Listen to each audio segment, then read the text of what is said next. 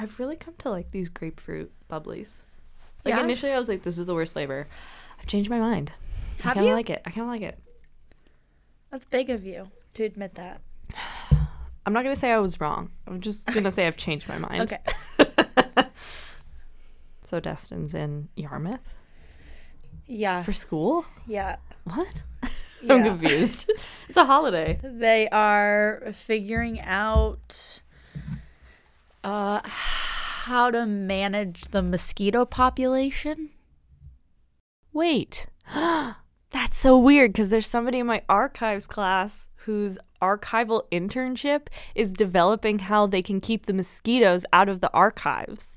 And he's in Oh. Yarmouth, so it's probably the same Oh, thing. it's probably the same thing. That's so funny. sure. Yeah. Yarmouth has cast a wide net to Dalhousie that's like, send anyone. Anybody. Do you have you ever been bitten by a mosquito? It fucking sucks. I'm so itchy all the time. so he then proceeded to tell me a story about tree planting when he was Ugh. like you had to like to pee you had to like wear like be fully covered and then walk outside and walk and swing while you pee so that the mosquitoes wouldn't bite you Imagine being a woman.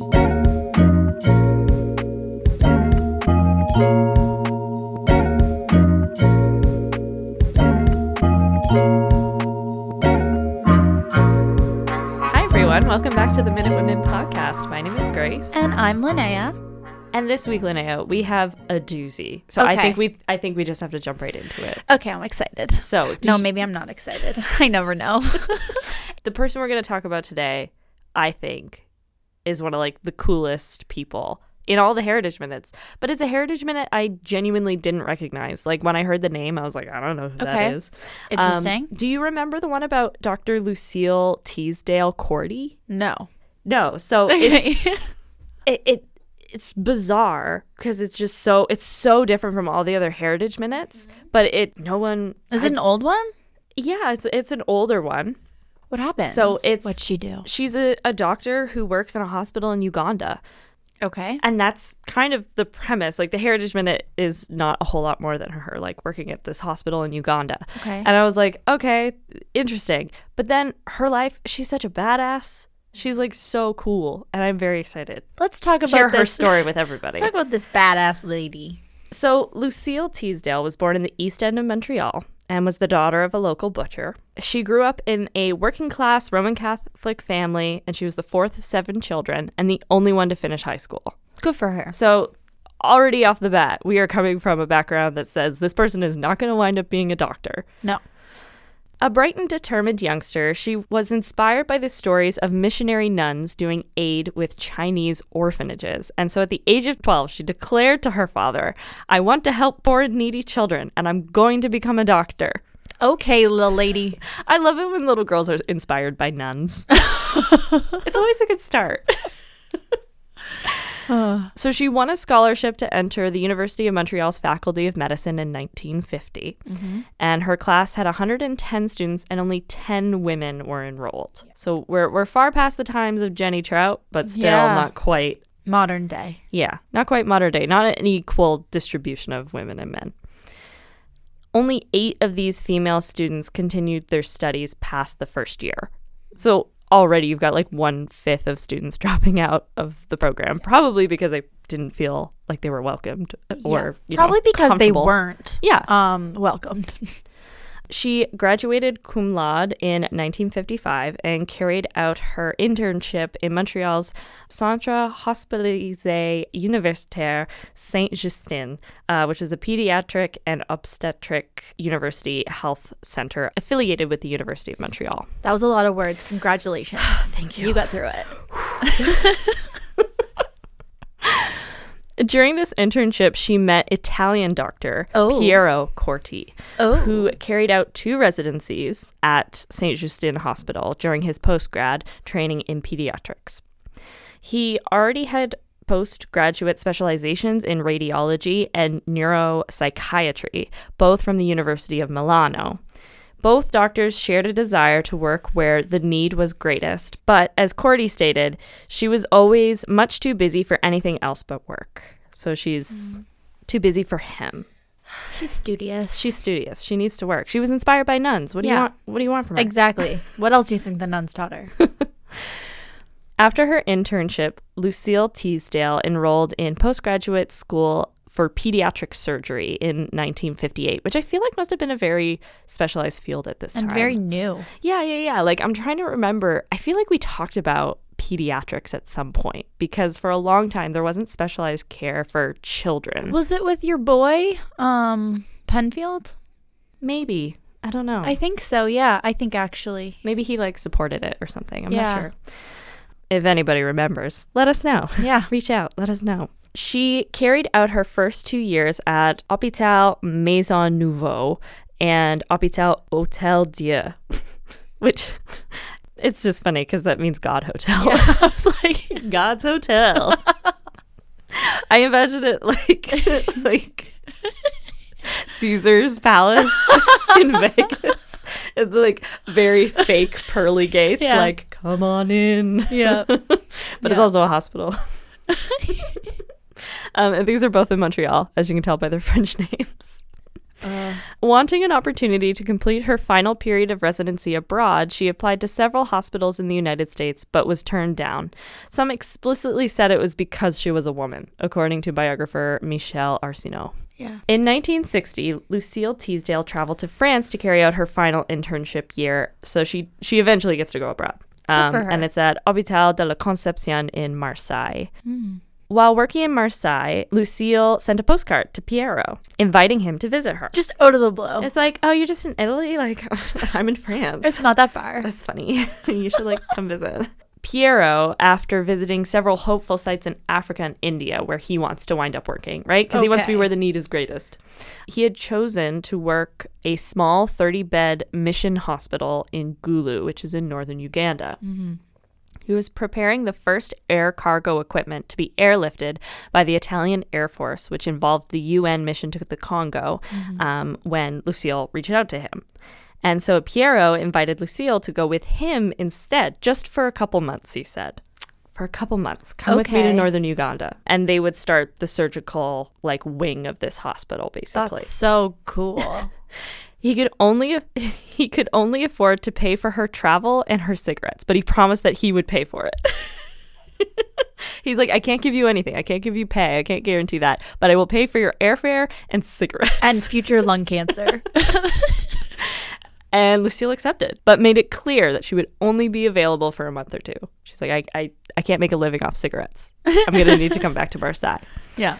So she travels to Uganda on the same uh, Italian Air Force plane. With him. I don't think with him. For whatever reason, they were like, it was the same plane, but it was at The exact times. same plane. Yeah. Upon arrival in Uganda in 1961, Lucille was required to obtain a license to practice as a doctor, Okay. but learned she would first have to complete two months, the first two months of her internship, or the last two months of her internship, sorry. okay. So she's, I guess, technically not a doctor. Yet All right. um, or at least not specialized. She was referred to one of the surgeons in the capital city's uh, university hospital, who interviewed her and authorized her to go straight to Lacor. So this is the hospital. Okay. The surgeon was Dr. Denis Parson Burkitt, who first described and studied the distribution and etiology of pediatric cancer that bears his name, Burkitt's lymphoma. Oh, okay. Fun fact. Fun fact. So, St. Mary's Hospital, Lacor, or simply Lacor Hospital, is a non for profit hospital founded by the Catholic Comboni missionaries in 1959. It lies about five kilometers west of Gulu, the main town in northern Uganda, on the road that turns north towards the Sudanese border, which is about 100 kilometers away. Okay. It is a region of the Acholi people and the Luo Nilotic ethnic group. So there's a lot of different people there. Okay. I guess like because Africa was just colonized by Europeans, a lot of the borders don't yeah. really reflect the ethnic groups that live there. Okay. So like I don't think I think the point is like these people wouldn't really identify as Ugandans. They're Okay. identifying as Acholi people and Luo people. Right. And as we'll see as we go on, there's like a lot of conflict that happens because you're forcing these people basically to live next Yeah. to each other.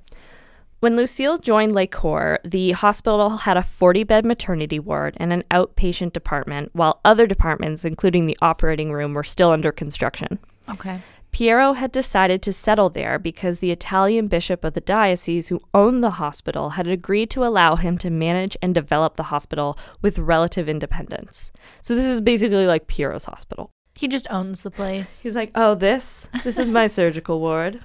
It's not finished." oh yeah, this it's the outpatients room. Not done. it's like it's like if you go home to a guy's place Yeah. and they're like, "This is my bed.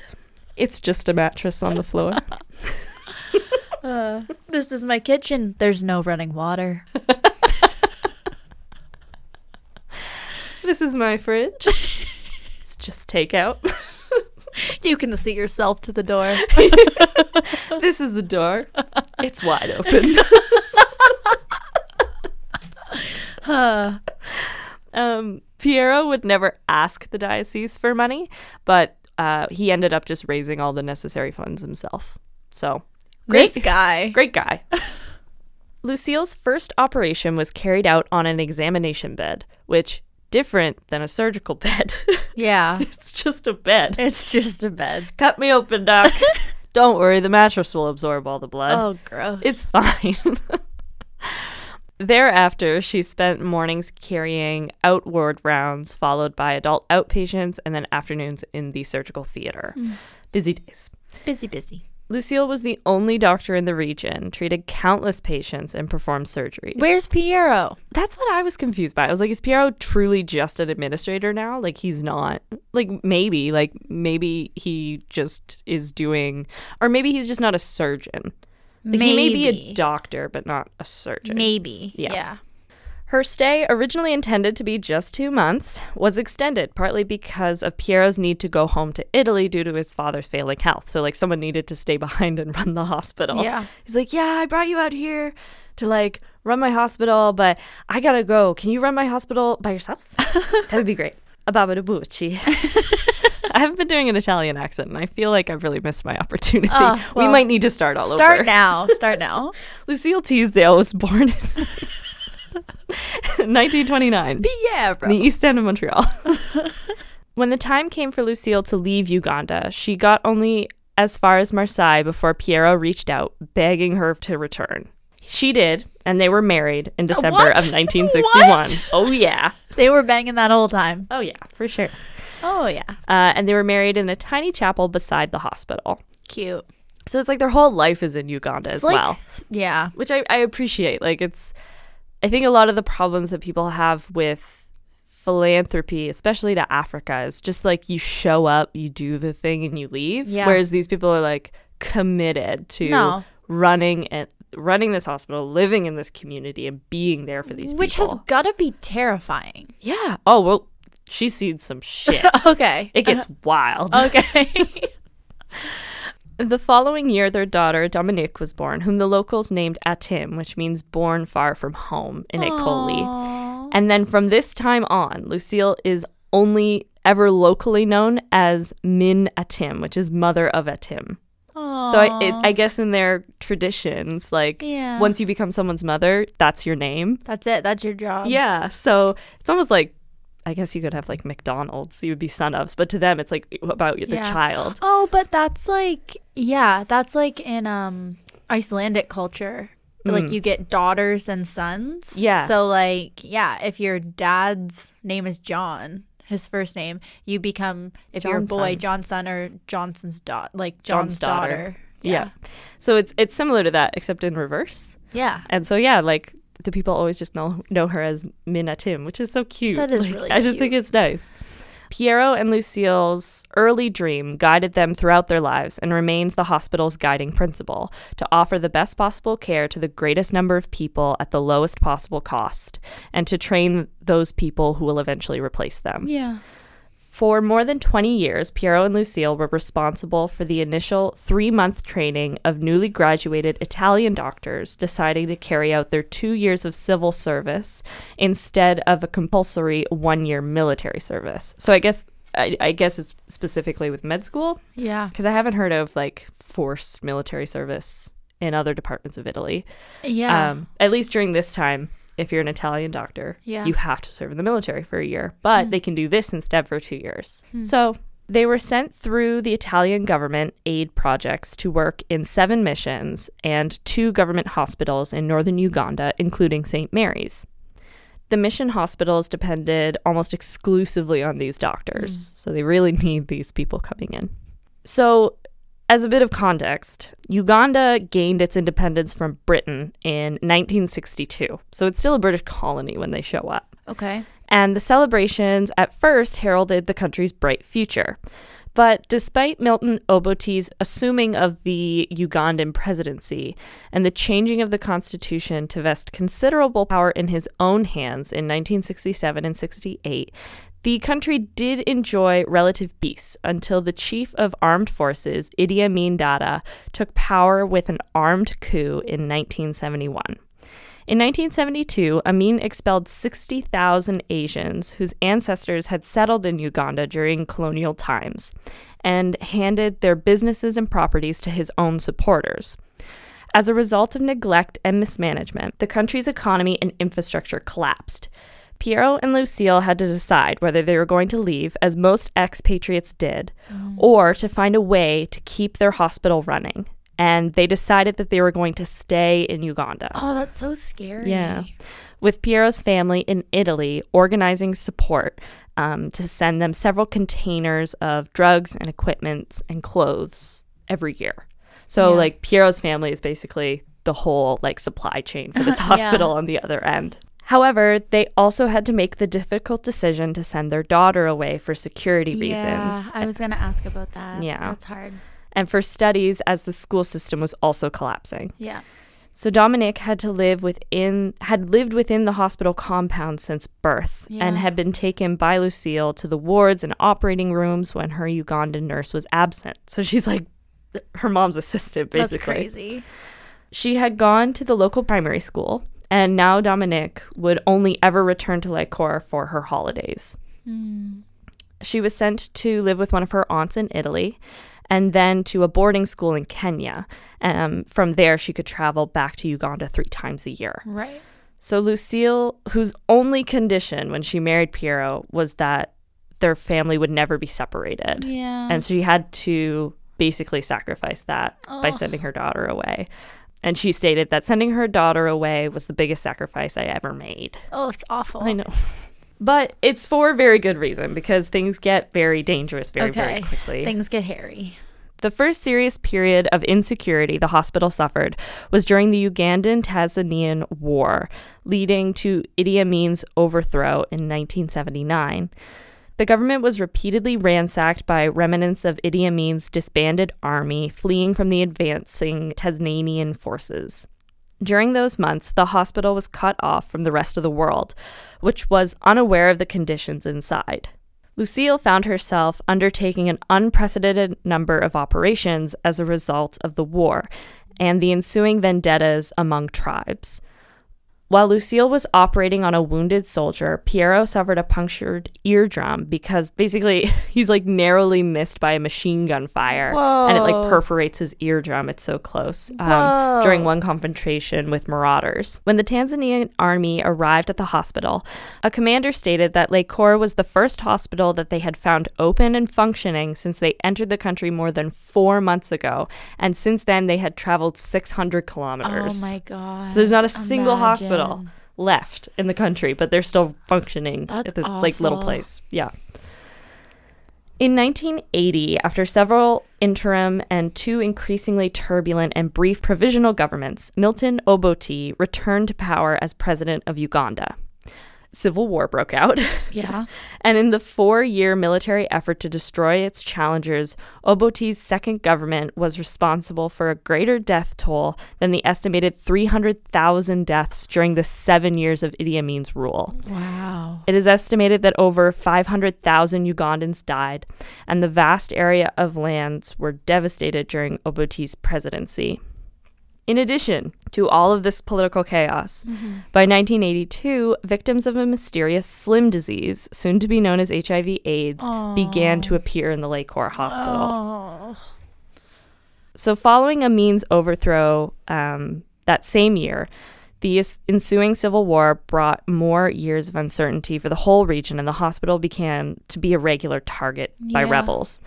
This is it's backtracking a little bit, but basically there were daily attacks during this period of time. So throughout the 70s, just daily attacks on the hospital. There was a raid and the sacking of their home, attacks on the hospital by rebels looking for drugs or petrol, as well as rapes and kidnappings of some of their nurses. Throughout it all, Lucille continued to work, treating hundreds of thousands of patients a year. Um, many of them were children. In 1989, a staff doctor was kidnapped, and the Cortis prepared for a possible evacuation. With the prospect of the Lacor Hospital being completely shut down, the rebel guerrillas agreed to stop disrupting the hospital's activities. Oh my god. They're, just like, like, Shit. yeah, we might need a doctor too. Uh, fuck. They're like, god damn it. In 1983, the Ugandan Ministry of Health recognized Lake Lacor as an internship training center for newly graduated doctors from the government medical facility in Makiri. So, like, this government is not a great government, but it does at least recognize that this hospital is important and needs to run. Yeah. So now we have, instead of Italian doctors, they're sending Ugandan doctors, which is great. Yeah. Um, these doctors could now carry on their compulsory one year internship at Lacor Hospital and then remain to work at Lacor or in other Catholic nonprofit hospitals. The Italian Ministry of Foreign Affairs offered significant s- support to Lacor through specialists to train the interns as well as facilities and equipment. By the end of the 1980s, the Italian government was among the major contributors to international foreign aid by European governments, and Uganda represented one of its major recipients, hmm. especially through the health program, both to government and non government institutions. So basically, this is how it's going to be able to stay open Right. throughout this turbulent time. So Lucille was diagnosed with AIDS in 1985, Oh. which, I mean, it, it makes sense Yeah. based on everything that she's doing, when tests first became available in Italy. So Piero and Lucille actually date her infection back to 1979. So at this point, sh- they think that she's been sick for like six years, but they just couldn't test. There was no test for Yeah. AIDS yet. When Lucille started carrying out much of the surgery on war casualties, and she would often cut herself on sharp fragments Yeah. of bone um, in people who were on, on the operating table. Yeah, there just wasn't the protective equipment. Yeah, yeah, yeah. Before the results were available, she was referred to Professor Anthony Pinching in London, who was among the first to study the disease in the UK. Hmm. He told her that her previous opportunistic diseases were indicative of her condition. So, like, you had a pneumonia, it's because you had AIDS. Like, yeah. Yeah. He also told her that morale was really important and so she should continue clinical work. So, regarding surgery, which worried Lucille, so she's worried about surgeries, um, she was told there was not much alternative for a patient's survival in a context where she was still the only experienced surgeon available. Yeah. So, it's like, you're right, but also these Yeah. people don't really have another choice. Yeah. She was given two years to live, but her perseverance and determination would allow her to live another 11 years. Oh wow. In 1991, uh, Lucille traveled to Canada to receive the Order of Canada. Oh, good for her. Yeah. And despite her failing health, she did continue to work, especially in Lacor's adult outpatients and the AIDS TB department, Oh wow. gradually relinquishing operations to Ugandan doctors that she had personally trained. She suffered from a series of complications from the ever present oral candidiasis um, that made eating difficult and severe conditions like Addison's disease and pneumocystis carinii pneumonia, Okay. uh, which caused Piero to rush her to London and then to Milano to overcome the crises. A few months before her death, um, her weight was down to just 73 pounds yeah. but she still was carrying out four to six hours of outpatient clinics every single day. wow. She sometimes was too weak to get up in the morning, so Piero or others would place an IV line to rehydrate her, and as soon as she felt better, she would remove the needle herself and go back to work. Oh. In a letter to a friend she wrote about five months before her death, she wrote of her daily life and the ongoing strife in Uganda. For the last three weeks, I've been taking uh, 1500 cc IV solution to rehydrate myself, which is just like, is this Grey's Anatomy? Yeah, right. Um, since I am usually free Saturday afternoons and Sundays, I managed to continue um, without missing a single day of work. So she described the return of Joseph Kony's fighters from Sudan um, the previous month and how they were killing civilians and burning their huts and stealing their livestock. They kidnap 10 to 15 year olds and either sell them as slaves to the Sudanese Arabs or brainwash them and turn them into guerrillas, Teasdale wrote. Drugs. And now the rebels are planting mines along the paths. The injuries they cause are so severe that we have to amputate. Last week, a nine year old lost both their legs and an arm. Oh, that's awful. Teasdale said that she was depressed and tired of the fighting, but hoped the feeling would pass. In the afternoon, after the outpatient clinic, I usually lie in bed and read, she wrote in closing.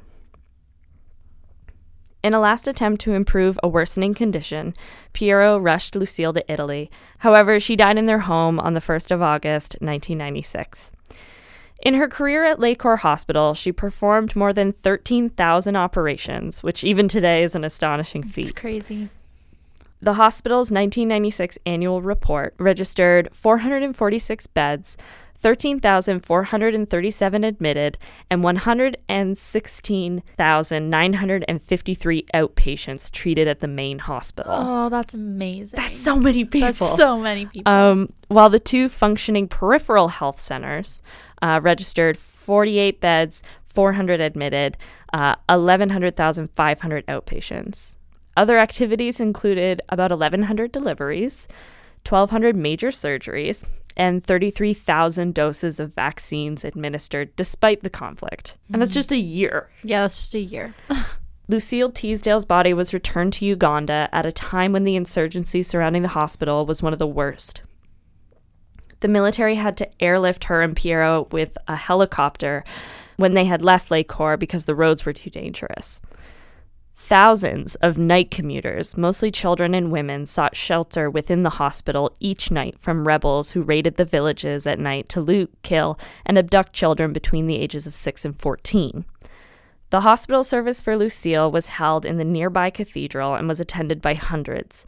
Some staff traveled up to 40 kilometers on foot from the health centers, despite the risk of ambushes and landmines on the road. The military even positioned an armed tank outside the cathedral for the mourners' protection, and then she was interred in one of the hospital's courtyards. Oh.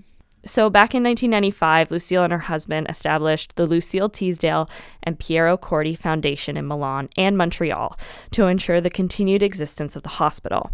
And their daughter, Dominique, who followed in her mother's footsteps, also became a doctor and now runs the foundation in Milan. Oh.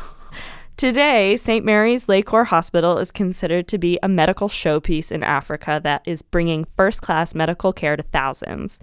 Now home to more than 500 Ugandan employees, 482 beds, and three peripheral health centers, the hospital treats over 300,000 patients a year, half of whom are children under six. oh, that's amazing. So it's still it's still running with by her daughter. and by her daughter. I know. And one of the things that like I found like uh, a news article she did. So she her daughter had a visit to Canada to try and raise funds on the Montreal end of the foundation. Yeah. And she's just like nobody knows about her. Yeah. Like nobody knows about this woman who's such an incredible Canadian figure. Yeah. She has the Order of Canada, but like still Yeah. nobody really knows who she is. And so I feel like that heritage minute was probably made in response To that. that. But still, I think it's kind of an obscure heritage minute. I don't know Ah. exactly what year that heritage minute came out. Yeah, so this heritage minute came out in 2000. So I feel like that's probably in response to kind of that tour her daughter did. Um, and also, the Heritage Minute is like one of the first female surgeons in Canada. Yeah. So that's also another piece that that we should mention. She was one of Canada's first surgeons, That's so female cool. surgeons, even though she didn't really work here. Yeah. No, because she like worked where she was needed. Yeah. Ugh. yeah she's just like she's she's just a cool person i couldn't find anything that was bad and so she's she's up there she's up there with mona parsons for me she's just like cool and nice and married a a major workaholic but made it work amazing helpful, probably super attractive Italian man. Yeah, and her husband also seems very And very supported nice and her. supportive. Yeah, Oh. Yeah, and he was just like, "I need you. I'll buy your cigarettes." God. At least the lung cancer didn't kill her. yeah, I know. No, the cigarettes don't come up again. I don't. Maybe mm. she quit. Maybe. It must be hard to get cigarettes in Uganda. I feel like it's probably just by a matter of like, I couldn't get my hands on any, so Yeah. I quit. So I quit. I loved that one. I want to watch. I'm gonna watch the Heritage Minute later. yeah, it's like you know, it's Yeah. it's her working in the hospital in Yeah. Uganda. I love that. Yeah. Ugh, that's such a good story. That was such a good one. yeah, a little uplifting. I love that one. We can all use a little uplifting these days, so it's good. Thank you so much for listening to another episode of the Minute Women podcast. As always, we love having you here as our audience and joining the ride. And if you haven't gotten enough of us, you should head over to our website, minutewomenpodcast.ca. You can find our full catalog of episodes there, links to all of our social media, links to our merch store. Uh, and if you head over to Apple Podcast, you can rate and review the show, which is the best way for this show to get noticed. Yeah. We want people to know about people like Lucille Teasdale, okay? Yeah. Like, If not for us, do it for Lucille. do it for Lucille. Oh my goodness. You can expect another episode next Wednesday. But until then, have a great week. Thanks so much. Bye. Bye.